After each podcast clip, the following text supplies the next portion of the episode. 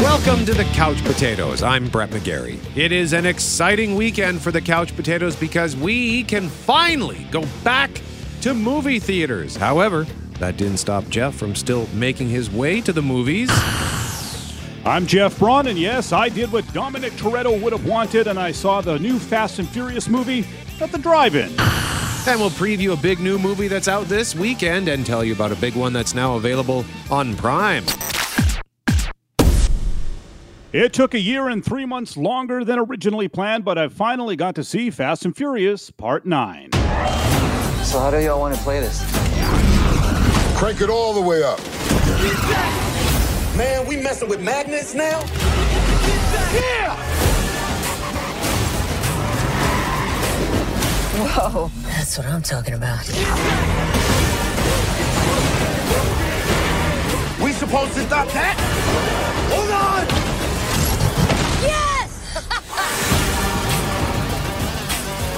PG 13. F9 brings back most of the gang or family for another insane adventure where one-time street revel- re- street racers and low-level thieves display superhuman strength and abilities to overthrow Bond villain level bad guys. The big twist here, of course, is this time the bad guy is also family, quite literally. So it's just always, always, always about family unless you're The Rock and Vin Diesel is jealous of your popularity and you are effectively cut out of the family. I'm being facetious, but it's also true. And frankly, I think the biggest flaw of the movie is that it does suffer from a lack of Dwayne Johnson. And it's only more shameful knowing that it's just because those two guys don't really like each other.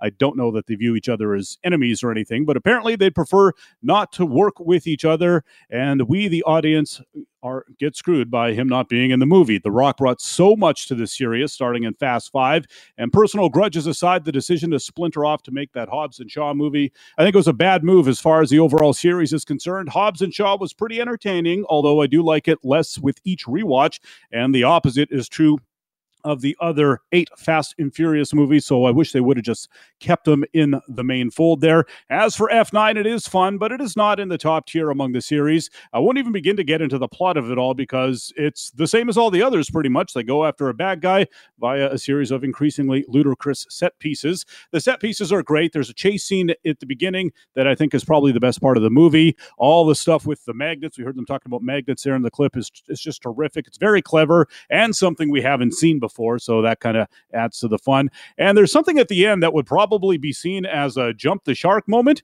if the series had not already jumped the shark a decade ago. A few weeks ago, when we were talking about the series as a whole, Brett, you lamented the increasing use of CGI, and I would second that. It doesn't seem like a lot of the effects here would be practical ones, which is just too bad. But that's what comes from continually heightening the action every time out. I think it's good that they only have one movie left to go, although it will be a two parter.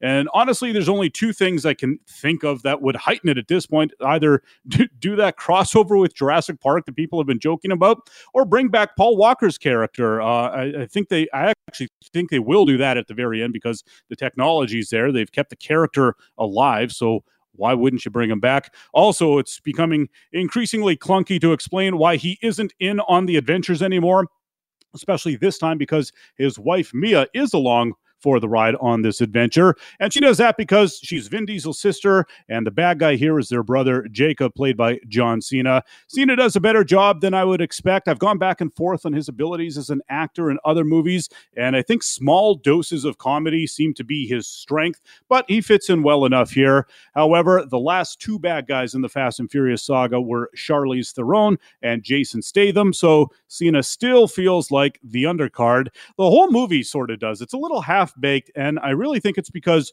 uh, Chris Morgan did not write it. Now he wrote all of the movies from the third one, Tokyo Drift, on until Hobbs and Shaw. And that guy had the secret sauce. He added an, an earnestness to the proceedings that made you take it seriously to more of a degree than you should because it is also silly. He added some actual emotional stakes that just really aren't there this time, even though there is a legit family connection between the good guys and the bad guy. And speaking of Tokyo Drift, uh, you know, that's where we first met the character Han, who was killed off, brought back as they rolled back the timeline, and killed off again. And now he's back again. The explanation is uh, very in keeping with the series because Han is not the first character to come back from the dead. And it was good to see him again. He's also not the only returning character. The movie has has a ton of returnees from other adventures. Some play a significant part, some are just in for a scene and gone again, but it plays to the excellent world building that they've done over the years. Tyrese Gibson as Roman and Ludacris as Tej, that continues to be the comic pairing that makes watching the movies worthwhile on its own. They're very funny. And now that we're nine deep into the movies, into the series, Roman makes a lot of very meta comments about all the adventures they've been going on. There's some of that in the trailer, but it, it's a much longer running commentary or gag throughout the movie. It's good stuff. The sort of thing you can really only do after, you know, making movies together for 20 years. So there's a lot to like in the movie, even if it'll probably be ranked among the lower entries in the series. Again, the lack of The Rock and the change in screenwriters hurt the movie more than I would have thought. Hopefully, they can get both those situations sorted out for the grand finale in uh, Fast and Furious 10 slash 11.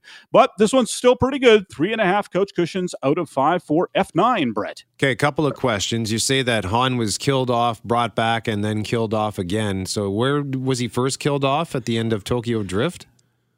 Yes. And then when he was he was brought back for four, five, and six, which turned out to be prequels to Tokyo Drift. And then at the end of six, it catches up with the timeline of Tokyo Drift. So it's the same death that Oh, they showed it oh, yes. twice, but effectively kill him off again. like That's that. right. Yeah, that's all I meant by that. Okay. Yeah. No, I I thought I just thought I I missed uh, something like what because I, I I got anytime I think of the the timeline shenanigans in this series I get confused so I just Yeah. try not to think about it too much and And the- with Michelle Rodriguez, they killed her off in the fourth one. Like she's not in Fast Five, and then they brought her back in Furious Six. Like, no, she's not really dead. Here she is, you know. So okay they've done it before. and second question so you say that the tenth and final movie is going the route of like the Twilight Saga and Harry Potter they're going to split the last story in two movies Apparently, that's what I've heard. I don't know if that's confirmed or for sure yet, and uh, or if it's just you know Vin Diesel talk and Vin Diesel likes to talk. So, but that's I believe that to be the plan. okay Plans have always changed. Yeah. Well, hey, whatever. If they can milk a, milk this franchise as long as they can, why not? I just I never understand like why don't they just call in this particular case why not just call it F10 and F11? Like, like if you're taking a book, a movie based on a book, and splitting Yeah. that in half, then uh, then yeah, call it the same title, just part one and part two. But uh, this just, I wonder if it has to do with contracts and money and yada yada yada. If there are legal reasons or you know what I mean. Like you see that with like uh remember was it the Sopranos did it first where it's like season six part one, season six part two, and Entourage did it. Some other shows have done it, and that's just to keep the actors at the same pay grade so they don't ask for a raise in between seasons or something like that. okay. Oh, hey, you mentioned So the- I don't know. So they might have a ten. Vin Diesel might have like a ten movie deal, and they want to get eleven movies out of it. But if they go to an eleventh movie, they got to give him like fifty percent of the profits or something. Okay. Hey, and you mentioned The Sopranos. Uh, the trailer arrived a couple of weeks ago for The Many Saints of Newark. That's the Sopranos prequel film that is going to be released in October. It looks pretty cool. So, and speaking of movies, Jeff went to see F9 at the drive in, but finally, we can go to the movie theater. This show, The Couch Potatoes, airs across much of Canada. We are in Winnipeg, and our movie theaters are opening this weekend, finally, as Manitoba enters phase two of its reopening plan. They open on Saturday, July 17th at 50% capacity for the fully vaccinated, i.e., no vaccine, no movie for you. And with those movie theaters set to reopen, Landmark Cinema's president Bill Walker wonders why they got to follow that fully vaccinated rule. So you can walk into the grocery store, you can walk into restaurants without proving that you're vaccinated. Uh, That why when you when you look at the the attributes of a movie theater, what is it that Manitoba knows from a public health perspective that these other provinces have not identified as to why theaters are a risk? Because frankly, for us, we just we just haven't seen it. Now, over in Ontario, movie theaters are back in business too this weekend as the province moves into step three of reopening. But strict capacity limits have sent a chill through exhibitors' hopes of drawing the big crowds for the latest blockbusters. Canadian Press says cinemas can operate at a maximum capacity of 50% inside each auditorium and a cap of 1,000 people within the entire building.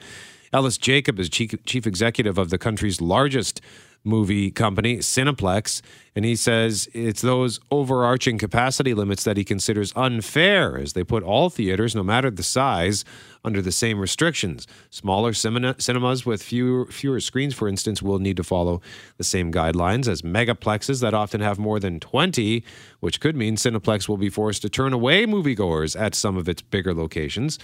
Jacob also says he anticipates the summer will be characterized by pent up demand, similar to what he's observed in other reopened Canadian markets. Theaters in Ontario have been closed longer than anywhere else in North America, with locations in the greater Toronto area shuttered for nine months. With titles like F9 and Black Widow from Marvel, and then a movie we're going to tell you a little bit more about in our next segment, Space Jam: A New Legacy, and then later this month, GI Joe movie Snake Eyes. Uh, Jacob suggests some cinemas might near capacity limits for stage three. So much diff- is different this year. U.S. theaters, they've been open for months. Distancing measures stateside have been relaxed.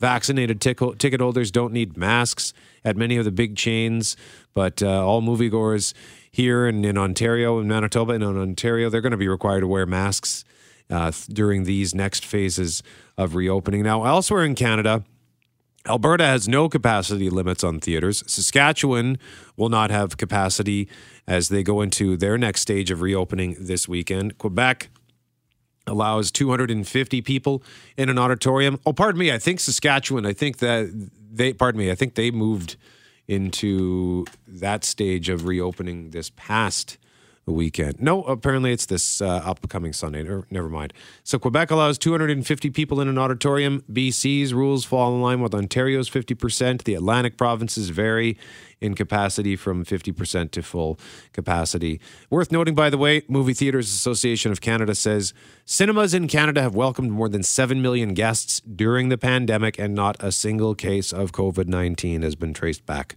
to the movies. So, needless to say, Couch Potatoes are pumped to get back into a movie theater. And in a moment, we'll tell you about the big one that's out this weekend. You are listening to the Couch Potatoes. I'm Brad. He's Jeff. We are the Couch Potatoes, and with talking about movie theaters reopening in various parts of Canada this weekend, Ontario and Manitoba, there is a big new movie out this week that looks like it's going to be a slam dunk of a good time. NBA superstar LeBron James stars in Space Jam: A New Legacy. Welcome, King James. I'm a cartoon? Ah! I'm shorter than Kevin Hart! No, no, no, no, no, no, no, no. What's up, Doc? Bugs! Bring it here, man. It's been 25 years since the first Space Jam came out, starring Michael Jordan. Let's head back to that for a minute. When the world's greatest athlete, Michael Jordan, teams up with the world's best loved cartoon character, Bugs Bunny, you won't believe your eyes.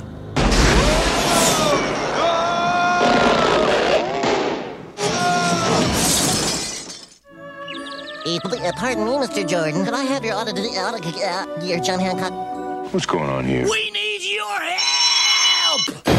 You heard of the Dream Team? Well, we're the Mean Team. Ready? Yeah! Doc, Yeah. you kick it in here. You go to the hole and dominate. We on defense. Oh, yeah. Whoa, I don't play defense. Warner Brothers presents Jordan, Bugs. Special delivery! Together, they just might save the world. Space Jam. You've never seen anything like it. So, Air Jordan and Hair Jordan. In that one, the Looney Tunes recruited Jordan to help them win a basketball game against a group of aliens who intend to enslave them as attractions for their theme park. That movie also yielded one of the best rap songs of the 90s. Greeting, Earthlings. We have now taken over your radio. Yeah! Love this song. Still listen to it.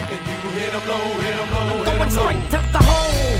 You ain't got no game. I'm breaking you out the frame, coming Hit 'em High by the Monstars, Busta Rhymes, Coolio, LL Cool J, Method Man, and B-Real. Now, the movie didn't get the best reviews, but it was a smash hit, making $250 million worldwide. It was the 10th biggest movie of 1996. So now we've got the sequel with King James and the Toon Squad. Only has one shot to win the biggest game of their lives against the Goon Squad. What brings you to Tune World, Doc? The computer dude kidnapped my son. What in the Matrix hell? Hey, what'd you do to my son? The only way you're getting your son back is if you and I play a little basketball. You want to play me in basketball? Mm-hmm. I need to assemble an elite team. You need a dream team.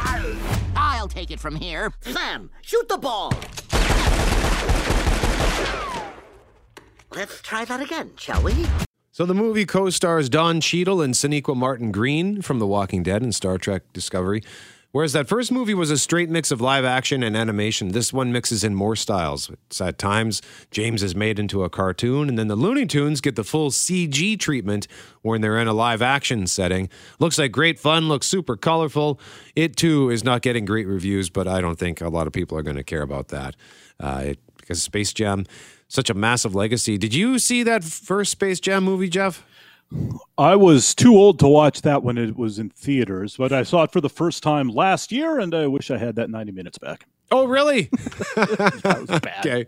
Yeah, I That watched not a good movie. I watched it of all places in um on a cell phone in a car. I was like I was doing this volunteer thing uh, to drive people home.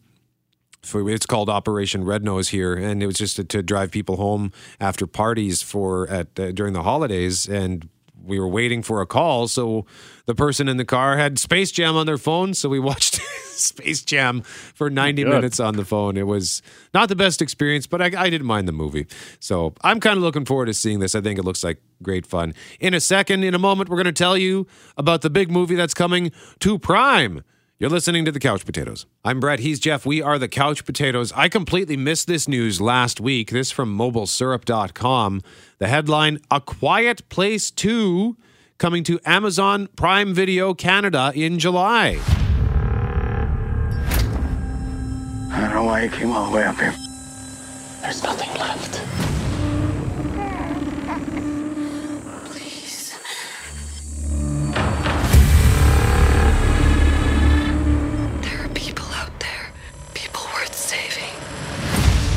Won't survive. We have to try.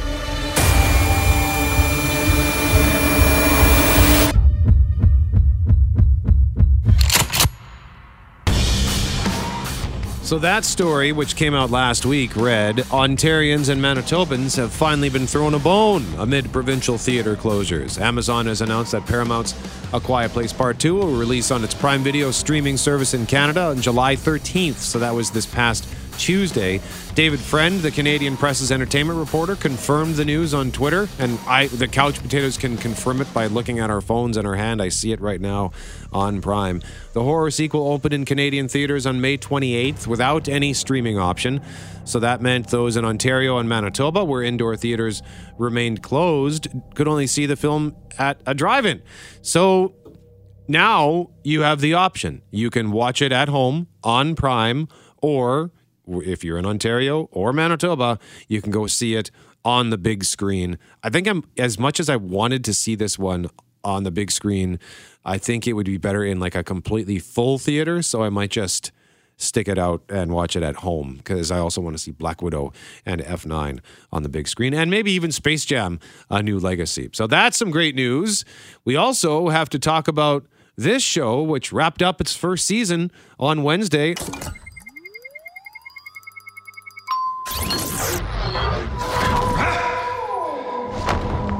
I know what this place is. The timekeepers have built quite the circus.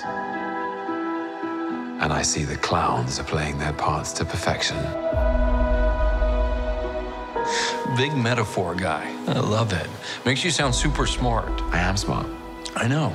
Loki season one on Disney Plus found Loki in the he had been captured by the Time Variant Authority. What do they call? what do they? Yeah, the Time Variant Authority. the Okay. TVA. TVA, and uh, because he was messing with the space time continuum, uh, so they they came and got him out before he could cause too much too many problems. But over the course of the six episodes, he comes to learn that things are not quite as they seem. Loki, of course, is. Uh, Marvel villain. He was the bad guy on Marvel's The Avengers, but over the course of the movies, he's become one of the most popular characters in the series because he's just so cool. So, what did you think of the season finale? Uh, overall, it was a fun show, and again, that's I think thanks to Hiddleston's performance. Like you said, we've come to expect Loki to be a fun, entertaining character, and he was. And Owen Wilson, I thought a good addition. They had a great chemistry, so uh, th- the show was solid. The finale felt like it was mostly set up for things down the road. I guess uh, I didn't know who the guy that's introducing that finale was supposed to be. It seems he's a pretty big deal in the Marvel Comics lore, and he's already been announced as a major cast member in one of the upcoming movies. But to me, it was just a guy, and I will say for an episode that seemed to be mostly exposition and explanations of what we'd just seen, that he was a great guy to deliver it. It was much more entertaining than it shouldn't be should have been i think uh, so so it was a weird finale in that way but it, i also found it pretty entertaining and uh, I, I i dug it and i really dug the series as a whole Yeah, I thought it was cool. The, the finale I found was weird because the fifth episode I thought was just thrilling. The the fifth episode had this massive monster in it. We won't go into the details and ruin it, but it just it it, it was a big, wide, expansive set, and it had all kinds of. It had more Lokis in it, and then there's giant monster. I just thought it was really cool. And then the sixth episode was was really slow. I felt like I was watching a play because the the person that Loki and another per- character meet, they just kind of sit there and have this like Quentin Tarantino esque like 15, 20 minute conversation. So on one hand, it Yeah. wasn't exciting, but on another hand, I still found it really compelling. I think what it was was they realized that they were sort of in the same boat that what is it the Matrix 2 is with the architect where it's like cuz it's like a time travel show and all it's just so there's just so much going on that they need to explain and they know that uh, you know the matrix got raked over the coals for the architect droning on in a monotone voice even though you and i both like that scene Yeah. so they they got this guy to this crazy entertaining guy who's popping around and changing his his speaking style from sentence to sentence. He gets quiet and then he gets really loud and exciting and crazy and then he goes back to talking like this for a little while. And so it just keeps you on your toes and it it made it just like i said uh, you know more more entertaining than it had any right to be. It should have been boring but it's just again the nature of a show about time travel is and multiverses and stuff is you've got to explain all this stuff and that's they put it off until they got to the end and it was like oh now we've got like 20 minutes worth of explanations we need to uh, dump on people Yeah, the actor's name is Jonathan Majors. He's been in a show called Lovecraft Country, and he was tremendous. He was a tremendous addition, and indeed, as you pointed out, Jeff, we are not, or we're going to see much more of him. I was also happy to see at the end of the episode, it said Loki will be back for season two. Yep.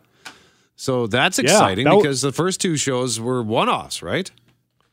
WandaVision Yeah, and I mean, uh, the Wanda- Falcon. WandaVision can't really come back because it sort of, you know, gave up the ghost at the end of that series as, you know, the, with the little sitcom tricks they were playing in every episode.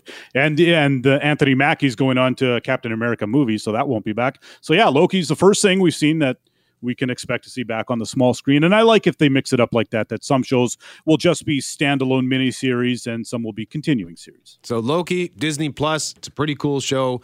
Check it out. We're moving now from Disney Plus to Netflix. Back on July 2nd, Netflix kicked off a trilogy of films, releasing one a week for three weeks. The first one, Fear Street 1994. Hello? Still alive. Who is this? It's happening again. So, Fear Street is a series of books from R.L. Stine. The first book debuted in 1989, and there are dozens of books in the series, and over 80 million copies have been sold. These movies, based on the series, or at least inspired by the series, I don't know how closely they hold to the source material. But the trilogy follows a nightmare through a town called Shadyside and the town's sinister and supernatural history. And then on July 9th, we got Fear Street 1978, and on July 16th, Fear Street ni- 1666. There's no angry dead witch. The only thing that made him go crazy is this town. The dude was wearing a Halloween skull mask. How is that not fun? Guys, I think there's someone in the woods. Of course, there's someone in the woods. It wouldn't be a scary movie if there wasn't someone in the woods. So that clip was from 1994. So that's the one that came out on the second. So I decided to watch those two movies this past weekend, and then I'll watch the third one this weekend. So the first thing I'll say about Fear Street 1994, fabulous music. Like this was, uh, if you're looking to put together a 1990s playlist, it's tremendous. I mean, Bush Machine Head was in there. I got uh, Killing Me Softly, although the original, not the one by the Fugees. There was some White Town, some Cowboy Junkies, Snoop Dogg. You heard White Zombie in the uh, the clip there.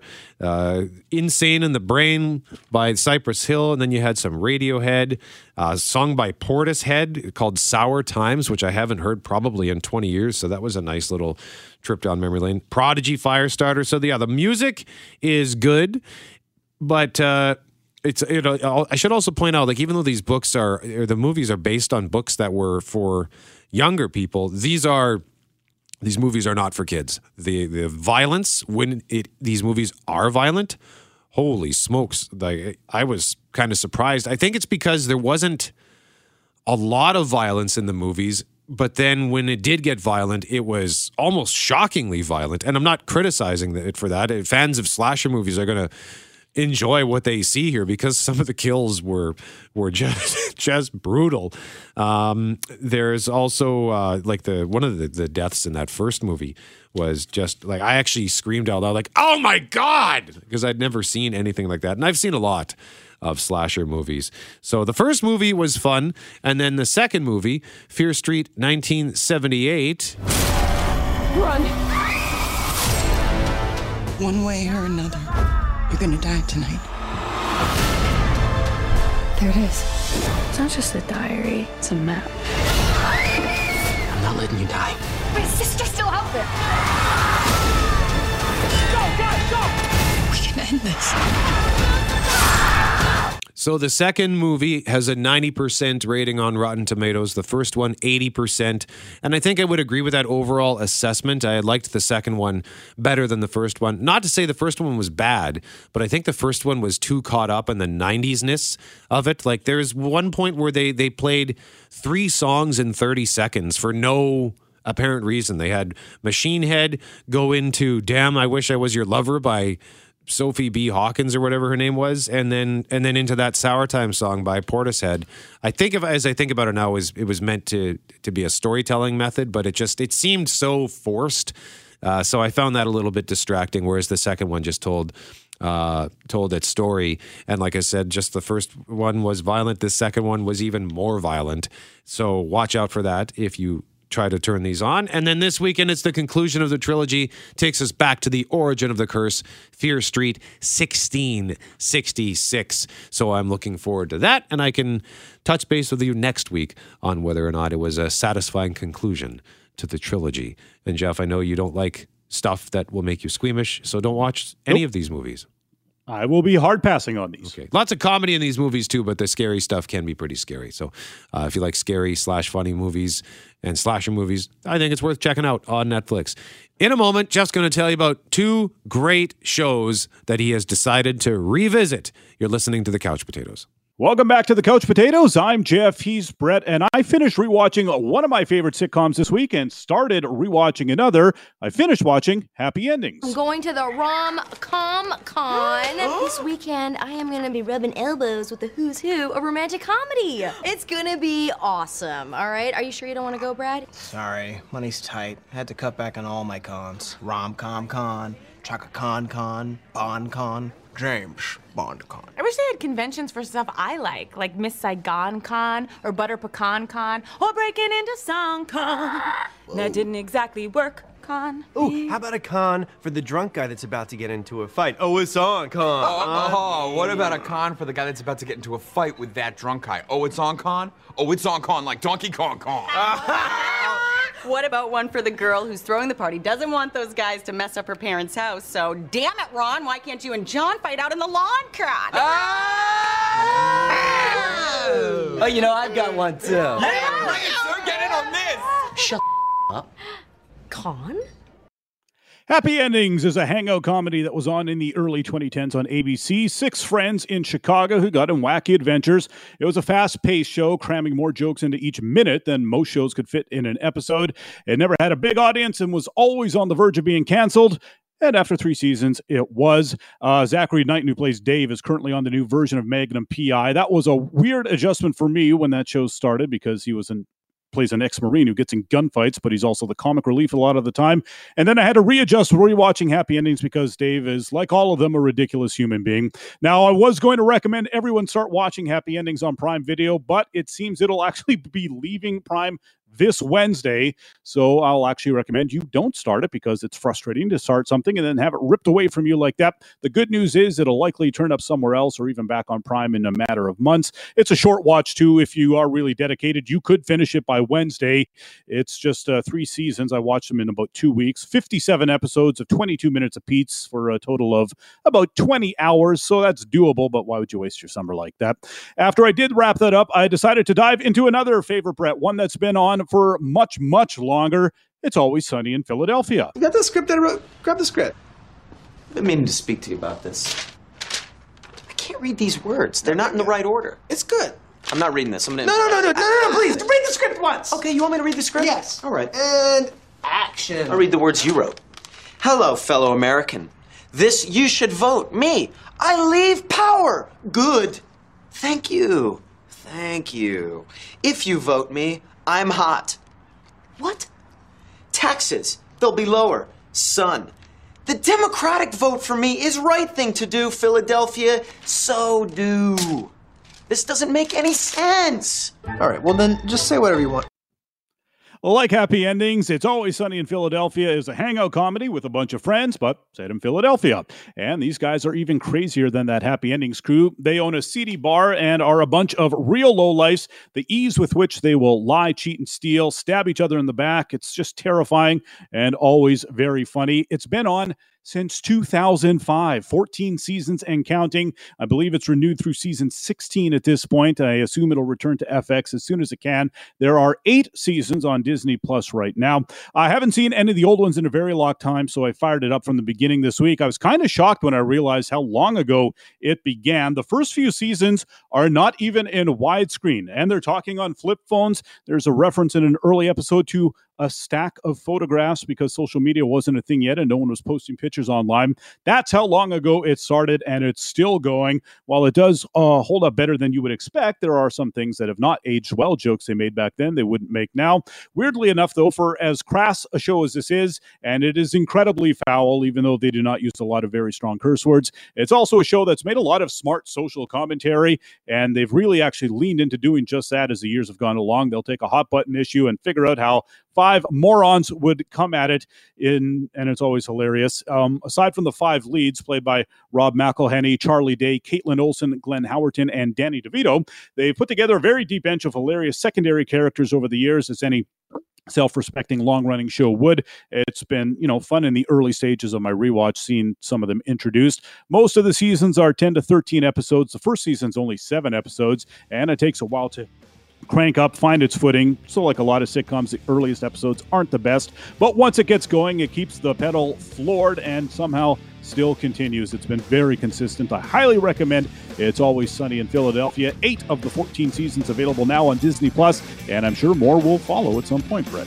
All right, Jeff Braun, that's all the time we've got. I'm Brett, he's Jeff. We are the Couch Potatoes. Don't forget to subscribe to the podcast if you're listening to this on the radio. And remember, if it requires getting up off the couch, don't bother.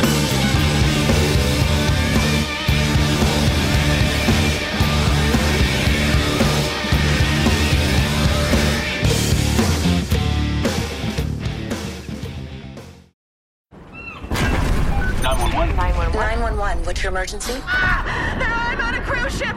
Ah, there was an explosion. Oh my god, the ship is sinking. I can't get out. There's water everywhere. We're going down. I've got a lock on your location. Stay with me. Hurry, hurry. Hello? Are you there? Help is on the way. Angela Bassett and Peter Krause return in an all-new season of 911 on a new night. Thursday, March 14th on Global. Stream on Stack TV.